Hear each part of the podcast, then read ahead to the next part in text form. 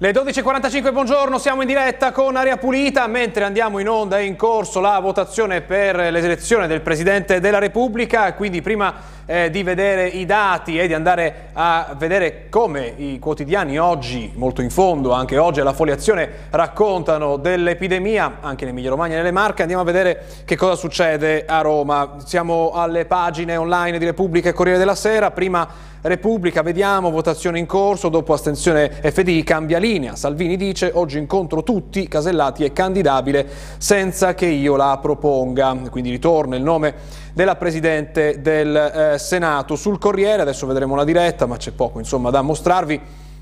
Eh, c'è anche sul Corriere, che scusa, questo è il titolo eh, del tema di cui ci occuperemo nella seconda parte, invece sul Corriere oggi in questo momento si parla eh, della diretta di eh, Lega e Forza Italia che eh, voteranno scheda bianca, la scelta di FDI Crosetto per dare un segnale. Renzi invece dice Casellati parleremo, Draghi c'è. Vediamo che il nome che hanno in comune Corriere e Repubblica in questo momento è quello della Presidente del Senato e intanto vediamo che va avanti la votazione, lo vediamo dallo streaming in diretta del canale della Camera dei Deputati. Siamo alla uh, G di Giacometto, anzi Giacomoni adesso è scattato, quindi ancora ce ne vorrà un altro po' eh, anche in questa giornata dove però si è partiti di mattina, negli ultimi due giorni invece si era partiti alle eh, 15. Ma vediamo i numeri, vediamo cosa è successo sulla epidemia in Emilia Romagna e nelle Marche con le nostre mappe. Partiamo proprio eh, dall'Emilia Romagna per vedere che c'è un lieve calo anche oggi dei contagi, scendiamo a 13.561 ed è un numero lievemente più basso rispetto al giorno prima. La provincia di Bologna, che è la prima in regione per nuovi contagi, Supera però anche oggi quota 3.000, siamo a 3.388, solo due province non raggiungono la soglia dei 1.000 nuovi casi, anzi tre, sono Ferrara che ne ha 811, ehm, scusa, Reggio Emilia che ne ha 811, Ferrara che ne ha 784 e Piacenza che ne ha 623. Anche oggi il dato più basso è quello di Piacenza. L'incidenza più alta si registra in Romagna e in metà ormai dell'Emilia. Vediamo che i colori più scuri sono Rimini, Folicesena, Ravenna, Bologna, Modena e Reggio Emilia. Le altre province che restano fuori hanno un colore meno acceso che eh, sta a indicare un'incidenza più bassa di nuovi casi ogni 100.000 abitanti negli ultimi sette giorni. Quanti sono i guariti? Sono 6.229, molto meno rispetto ai nuovi contagi che sono 13.561. In ospedale però calano i ricoveri, vediamo che sono 31 in meno le persone ricoverate adesso in reparto eh, Covid, il totale quindi scende a 2.594, mentre in terapia intensiva c'è un lieve aumento, sono due in più. Il totale quindi sale a 150 pazienti in terapia intensiva. Le vittime, vedete, sono appena due in meno rispetto a ieri, sono 38. Quali le province con più morti? Oggi quella di Ravenna ne ha contati 8, il totale quindi in questo caso di 8 persone fatto da 5 uomini, 78, 2 eh, uomini di 79 anni, uno di 92 e uno di 95 anni. Ci sono anche 3 donne di 80, 84, 94 e 95 anni. Eh, seconda per numero di vittime Bologna che ne ha 6, 4 uomini di 58, 79, 81 e 93 anni e 2 donne di 64 e 93 anni. Eh, terza la provincia di Parma con 5 vittime, due uomini di 64 e 76 anni e due donne di 82, 92 e 71 anni, il cui decesso è stato però registrato dall'Ausel di eh, Piacenza. Nelle Marche invece quali sono i dati di oggi? Vediamo che siamo a, a quasi 8.000 nuovi casi, 7.806 per l'esattezza. Abbiamo tre province che superano la soglia dei mille nuovi casi e una che va addirittura oltre i 2000, ad Ancona siamo a 2185 nuovi casi in un giorno, eh, Pesaro Urbino ne ha 1980, Macerata 1463. L'incidenza più alta però rimane anche oggi nelle province di Pesaro Urbino e di Ascoli Piceno, quindi eh, in queste due province l'incidenza negli ultimi sette giorni è più alta. I guariti però sono un numero che si può accostare a quello dei nuovi casi, sono 6.611 contro i 7.008 eh, dei nuovi casi. I ricoveri rimangono fermi a 295 in reparto Covid, uno in meno rispetto al giorno prima, 59 persone invece sono in terapia intensiva in questo momento, 5 in più rispetto al giorno prima. È una giornata però quella in cui le Marche registrano parecchie vittime, siamo a 11 morti in questa giornata, eh, vediamo dalla pagina eh, della regione con i dati delle vittime, vediamo che avevano eh, tra i 98 e i 60 anni, eh, la maggioranza eh, vengono eh, registrate in provincia di Fermo, che da sola ne conta 4 di eh, queste 11 eh, vittime della giornata di ieri. Ma andiamo allora a vedere eh, che cosa succede quando si tratta eh, dei numeri che possono determinare cambi di colore. In questa settimana non ci si attende cambi di colore né in Emilia Romagna né nelle Marche a partire dalla prossima settimana, però vediamo che entrambe le regioni si avvicinano alle soglie eh, fatidiche. Vediamo che se si parla di terapia intensiva eh, l'Emilia Romagna è al 16.9%, quindi leggermente sotto la soglia del 20%, un po' meglio rispetto a ieri. Vediamo che eh, le Marche sono terze in Italia, quindi oltre la soglia del 20% per questo parametro, siamo al 23% nelle Marche, peggio delle Marche fanno soltanto Friuli, Venezia Giulia e Trento. L'Emilia Romagna, lo segnaliamo, è anche sotto la media nazionale oggi, la media nazionale è del 17,5%.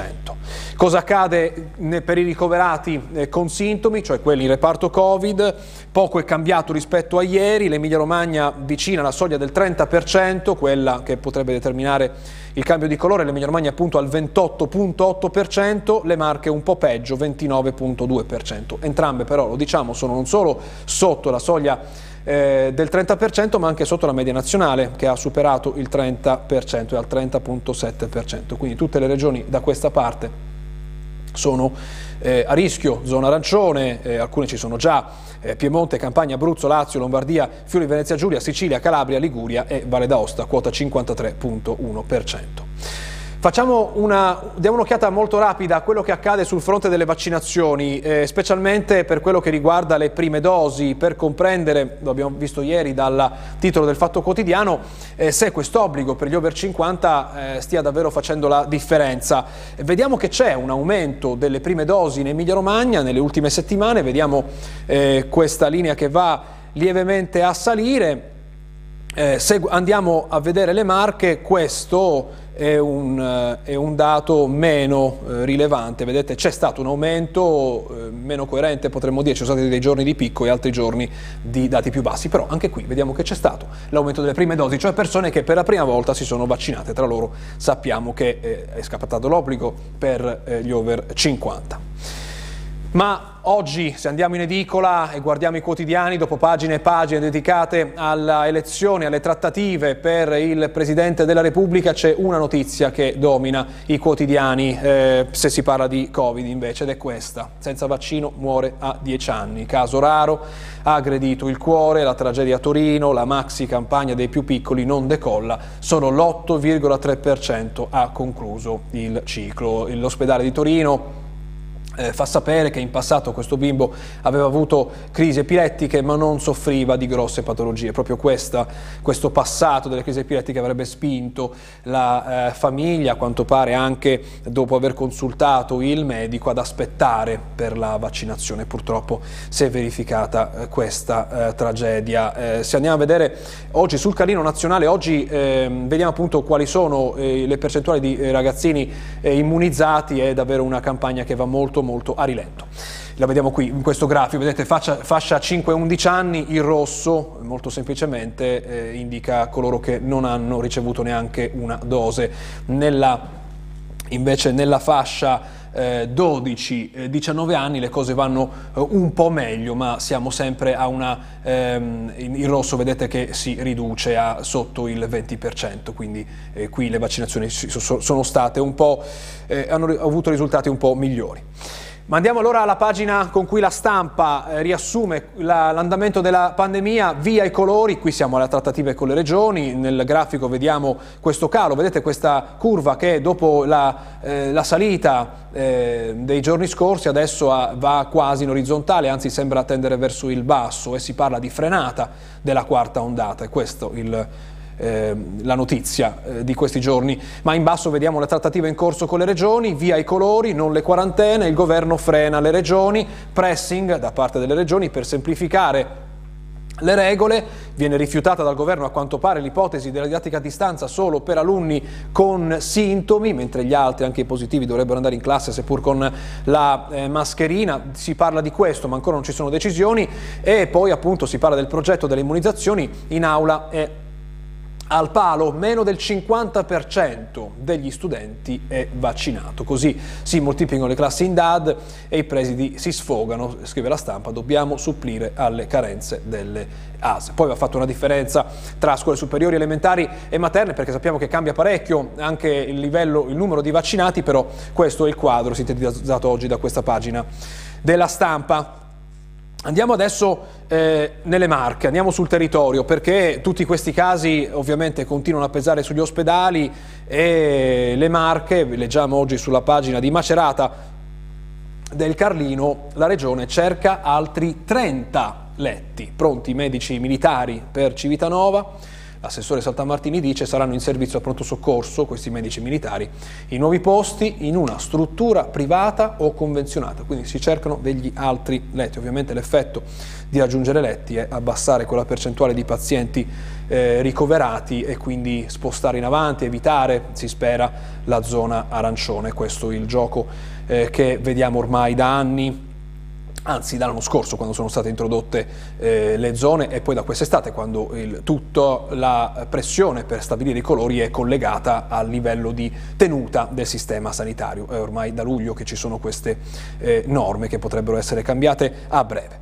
Eh, dalle Marche eh, andiamo adesso a eh, capire ehm, in, eh, in Emilia Romagna con il Carlino di Bologna che cosa dice questo studio al quale abbiamo dedicato il titolo di questa parte di Aria Pulita. Vedete, eh, Covid, sei mesi dopo il ricovero, 4 pazienti su 10 col fiato corto. E ne parla in un'intervista il primario pneumologo Stefano eh, Nava cosa dice? Eh, che eh, monitorando i pazienti eh, che sono stati ricoverati, quindi hanno avuto delle conseguenze più serie del contagio da Covid, c'è una parte eh, che continua ad avere delle conseguenze. Quanti pazienti avete studiato? Gli domanda Rosario Di Remonto, lui risponde 100 dai 46 ai 74 anni, età media 61, equamente distribuiti fra uomini e donne. Parliamo di pazienti dimessi dall'ospedale che avevano ricevuto la ventilazione, l'ossigeno, erano stati eh, intubati. Sei mesi dopo, una percentuale molto alta, i sintomi più comuni sono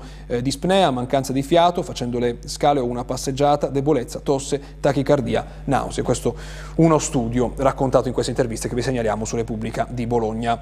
Eh, stamattina ma torniamo a parlare di scuola, ne abbiamo parlato tanto ieri, oggi se ne continua a parlarne nelle pagine marchigiane del resto del Carlino, qui siamo a Pesaro, studenti a casa per contatti con positivi, è questo il vero problema, non i contagiati, parla il direttore regionale dell'ufficio scolastico facendo il punto sul ritorno a scuola dopo le feste, ma non sta a me criticare le regole. Un po' di critica alle regole l'abbiamo sentito ieri eh, nella puntata di ieri di Aria Pulita eh, dal presidente dell'Associazione Nazionale dei eh, Presidi che è stato nostro ospite nella puntata di ieri ieri, ovviamente parlando delle marche. Eh, andiamo eh, però... Eh, a un commento che riguarda proprio la scuola, deriva dalla stampa, oggi a essere intervistato Agostino Miozzo, ex coordinatore del CTS, che chiede che ci sia un monitoraggio autosufficiente per il mondo della scuola. Il titolo è Senza un monitoraggio autosufficiente non era difficile prevedere questo caos. L'ex coordinatore del CTS dice va ricreato l'antico modello del medico scolastico. Con l'incidenza sopra 50 il sistema sanitario non è più in grado di garantire alcun tracciamento. La scuola in presenza è indispensabile, adattiamo il vecchio servizio ai tempi e alle risorse eh, attuali. Qui si parla di monitoraggio e non soltanto le interviste sulla stampa eh, stamattina.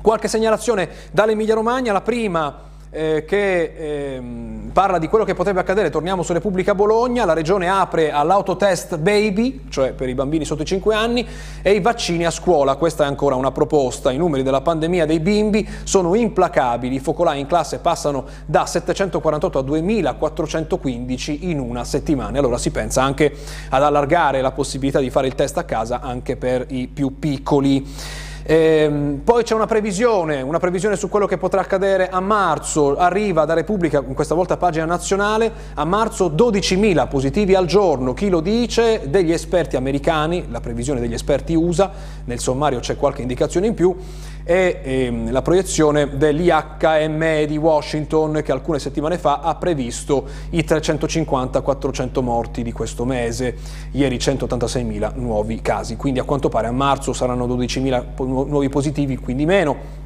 rispetto a quello che stiamo vedendo in questi giorni eh, a livello nazionale.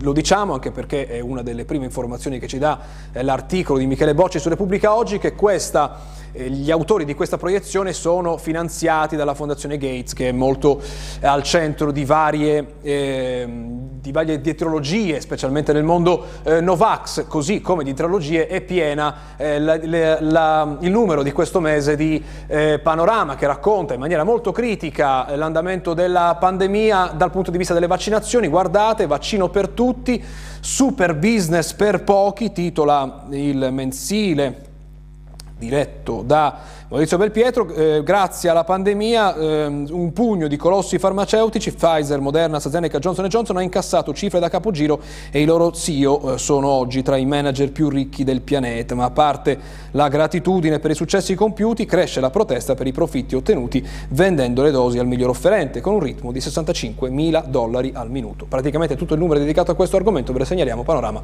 di questo mese. Facciamo una pausa, poi torniamo per parlare di sicurezza eh, sul lavoro dal punto di vista della didattica eh, dell'alternanza scuola-lavoro e poi a Bologna ritorna l'emergenza sfratti con una proposta eh, del eh, prefetto, un tavolo eh, per eh, prevenirli, per fronteggiare questa emergenza. Ne parliamo con il segretario di Will Emilia Romagna tra poco.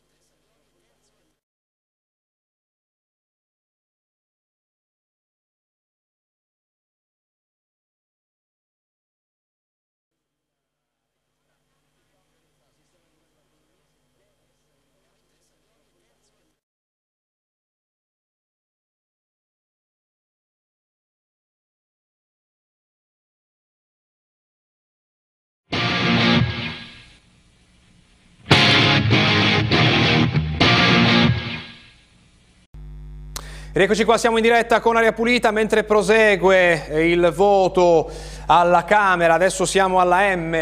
Eh, ci vorrà ancora un po' prima di sapere cosa verrà fuori da questa votazione. Sembra, eh, sembra guardando i titoli, andare verso un'altra scheda bianca, però i nomi eh, che emergono adesso sono più insistenti dai titoli di, di questi giorni, ma noi eh, adesso andiamo a parlare di una eh, vicenda che si è verificata di cronaca purtroppo, che ha avuto luogo in provincia di Udine fuori dalla nostra eh, regione ma ehm, ha suscitato polemiche sul tema dell'alternanza scuola-lavoro. Ne parliamo con il nostro ospite, buongiorno, bentornato eh, ad Aria Pulita, Giuliano Zignani, segretario di Will Emilia Romagna, grazie per essere con noi. Grazie a voi, buongiorno. Fanpage, vediamo titola come è morto Lorenzo Parelli, si indaga su dinamiche e norme di sicurezza in fabbrica, le indagini sulla morte del ragazzo diciottenne morto in fabbrica in provincia di Udine nell'ultimo giorno di stage per l'alternanza scuola-lavoro. Ed è su questo che ci si, si, concentra la riflessione perché è stata molto osteggiata da più parti eh, ma in molti paesi viene utilizzata per eh, introdurre i giovani al mondo del lavoro. Qual è la vostra opinione? Dal punto di vista eh, alla luce di quello che è accaduto, ovviamente non sappiamo, perché le indagini sono ancora in corso, cosa è successo, però eh, la sicurezza riguarda anche chi è lì in stage. Sì, intanto va, va detto che eh, l'alternanza scuola-lavoro può essere eh, un utile strumento, un utile momento per poter inserire i lavoratori, i ragazzi, soprattutto i ragazzi studenti nel mondo del lavoro, ma naturalmente se tutto viene fatto a regola d'arte, se tutto viene fatto in base a quelle che sono le norme e le leggi vigenti. In questo caso molto probabilmente qualcosa non ha funzionato, in questo caso molto probabilmente chi doveva vigilare non ha, non ha vigilato, è logico che i ragazzi hanno un tutor e questo tutor è responsabile di questi ragazzi. Tutor vuol dire che è un tutoraggio di una persona che, la, che inizia a fare un percorso e che deve essere inserito e deve essere guidato e deve essere controllato eh, su, tutto quello, su, tutto quello, che fa. Eh, c'è un'indagine in corso, naturalmente aspettiamo l'esito di questa, di questa indagine per capire esattamente come è andata e le cose come sono andate. Però questo si... fa riflettere in Emilia Romagna, eh, ci sono segnalazioni di aziende che utilizzano questo, eh, questa alternanza scuola-lavoro in maniera eh, che potrebbe comportare non rischi, ma insomma un'esperienza un che non è esattamente di stage per gli studenti che si avvicinano a queste opportunità? Ma eh, guardi, io non le so dire esattamente se abbiamo di queste, di queste situazioni, io mi auguro che non ci siano, poi ci sono gli organi preposti a partire dall'ispettorato del lavoro che devono fare, devono fare il loro dovere, devono cercare di controllare laddove eh, magari alcune cose eh, c'è il dubbio che non funzionano come devono, devono funzionare. Io penso che un'azienda che prende un ragazzo in, uh, in questo caso in stage lo prende e sa e deve sapere che certi lavori non vanno fatti, ma soprattutto il lavoratore questo tipo di ragazzo, studente, che si, non può sostituirsi a un lavoratore, è semplicemente un ragazzo che entra all'interno di, una, di un'azienda e fa alcuni lavori, alcune cose proprio per cercare di capire come funziona il mondo del lavoro, come funziona una fabbrica, come funziona un ufficio. Se c'è chi se ne approfitta di questo, io non ne sono a conoscenza, ma mi auguro esattamente che non sia così, anche perché l'alternanza scuola-lavoro comunque c'è un rapporto tra la scuola e l'impresa, quindi c'è sempre un rapporto anche di conoscenza dell'azienda, di solito la scuola cerca sempre di, di indicare i ragazzi nelle aziende, diciamo, quelle aziende sane, buone, ecco, quindi non so cosa sia successo in Friuli perché francamente l'ho letto sulla stampa come tutti eh, e mi auguro che in questa regione non, non, succeda, anche se in questa regione abbiamo dei livelli diciamo, di sicurezza eh, abbastanza buoni, insomma, ecco. Apriamo la pagina sanitaria però, qui delle pulite ne parliamo tanto nella prima parte e ci stupisce leggere un titolo come questo, ma ve lo facciamo vedere, eh, questo è Asso Kerry, ne ha parlato, parlato, vari quotidiani in questi giorni, in Emilia Romagna si sbloccano le assunzioni in sanità, ora nel mezzo di una eh, pandemia che le assunzioni fossero bloccate nella sanità è già una cosa che stupisce, ci racconta cosa è successo? Sì, è successo che non c'è stato il, il non c'è stato il, il turnover, quindi non c'è stato il ricambio all'interno delle, delle, delle aziende sanitarie. Eh, questo è dovuto un'accelerazione che abbiamo preteso venisse fuori, è dovuto al fatto che il Covid ha eh, da una parte messo a dura prova tutto il sistema sanitario e soprattutto gli operatori della, della sanità, che li voglio anche qui, li dobbiamo ringraziare per il grande lavoro che fanno giorno e notte rinunciando a ferie, permessi, famiglia e tutto quello che c'è. Cos'è un turnover? Il, il, rispetto del turnover, che man mano che qualcuno va in pensione, se non viene reintegrato eh, non c'è il rispetto del turnover. In questo caso noi eh, abbiamo preteso, d'accordo con la Regione, firmato un protocollo d'intesa a partire eh, dal 23 di dicembre, mi sembra sia stato il 23 di dicembre che si è firmato questo protocollo, dove la Regione inizierà nelle varie ASL a dar corso alle assunzioni, cosa che già fanno, alle assunzioni degli operatori sanitari proprio per andare a rimpiazzare tutti quei lavoratori che per via del, del pensionamento non lavorano più. E questo è un, un, grande risultato, sembra una cosa scontata, ma in questa, in questa società eh, nazionale non c'è nulla di scontato, in questa regione siamo riusciti a raggiungere un accordo molto importante eh, con la regione Emilia-Romagna, questo è un accordo firmato dalla UIL e dalla CGL ed è una cosa che va a beneficio della, de, di tutta la sanità da una parte, ma soprattutto di noi cittadini e dei cittadini che troveranno sempre più persone disponibili a, a fare tutto il loro dovere in un momento drammatico come questo. Da ultimo andiamo a Bologna eh, perché eh, si è aperto un dibattito importante su un'emergenza. Guardate questo titolo, Repubblica, casa, Bologna, ripartono gli sfratti, 2000 famiglie a rischio, dal primo gennaio via al blocco anticrisi e eh, nei giorni scorsi il prefetto eh, nuovo prefetto eh, di eh, Bologna, ha detto agirò sull'emergenza, eh, sfratti eh, come con un eh, tavolo, a quanto pare lui era riferito all'Anza, una esperienza che ha già fatto a Brescia ehm, che vorrei ripetere. Intanto voi siete stati informati, sapete qualcosa di questo tavolo? Ci saranno degli incontri col prefetto su questa emergenza sfratti? Guardi, noi eh, siamo stati invitati per il 4 di febbraio ad un incontro col signor prefetto e quindi questo è già un fatto positivo che il signor prefetto arrivi nella città di Bologna e, e chieda di fare un incontro con le organizzazioni sindacali, per noi questo è significativo. Poi di cosa si parlerà eh, nel tavolo sicuramente non è all'ordine del giorno, è stato chiesto un incontro e e noi abbiamo dato come è giusto che sia, la disponibilità ad essere presenti come organizzazioni sindacali. Sicuramente si affronteranno i vari temi, i vari temi sono il tema del lavoro, il tema dell'emergenza che abbiamo adesso, il tema eventualmente del, degli sfratti, cioè tutti quei temi che sono all'ordine del giorno in una città così importante come l'area metropolitana di, di Bologna. Poi leggo eh, nella conferenza stampa che è stata fatta della volontà da parte del signor prefetto di istituire un tavolo per la questione degli sfratti, io dico che è una bellissima idea, un'idea che va a supporto di un problema che c'è, che è quello degli sfratti, soprattutto degli affitti, che sono eh, affitti importanti in una città eh, universitaria come, come Bologna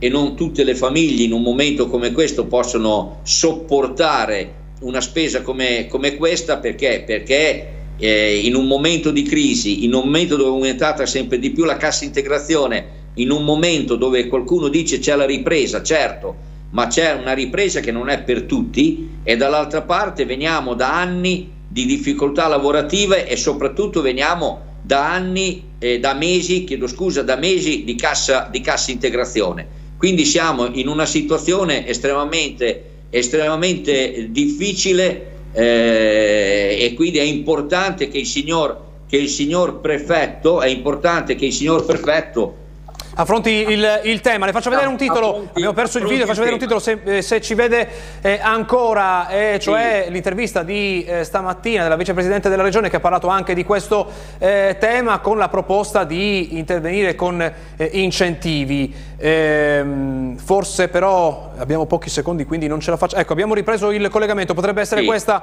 la strada, cioè andare a intervenire come propone stamattina ehm, la eh, vicepresidente eh, della regione Escline contro gli sfratti, 7 milioni daremo incentivi ai privati per fare canoni ribassati. Potrebbe essere questa la risposta? Ma questa può, essere, questa può essere una risposta, l'importante è che vengano fatti i dovuti controlli, non ci sia poi qualcuno che fa il furbo rispetto a questa situazione, però questa è già una prima risposta molto importante, cioè cercare di dare un incentivo per calmierare quello che è, quello che è l'affitto, questo è un dato, è un dato importante, però eh, il tavolo, come ho letto stamattina, se il prefetto, che non ho dubbi, mantiene quello che ha detto, e ripeto, non ho dubbi rispetto al fatto che mantenga l'impegno di istituire un tavolo, è un fatto importante perché ci troveremo attorno a quel, tavolo e cominceremo a discutere di una cosa importantissima che riguarda migliaia e migliaia di persone. Grazie, grazie Genosini, per essere con noi stamattina della Pulita, buona giornata, buon lavoro. Prima di salutarci, eh, due indicazioni, una che vanno avanti i, eh, le misure d'emergenza eh, contro lo smog in Emilia Romagna, questi i numeri eh, del disastro degli ultimi giorni, vedete Bologna il dato peggiore è 72 quando il limite è, è 50, ma Modena, Reggio Emilia e Ferrara eh, continuano a sforare dal 12 di gennaio. Linea al telegiornale, grazie Massimo.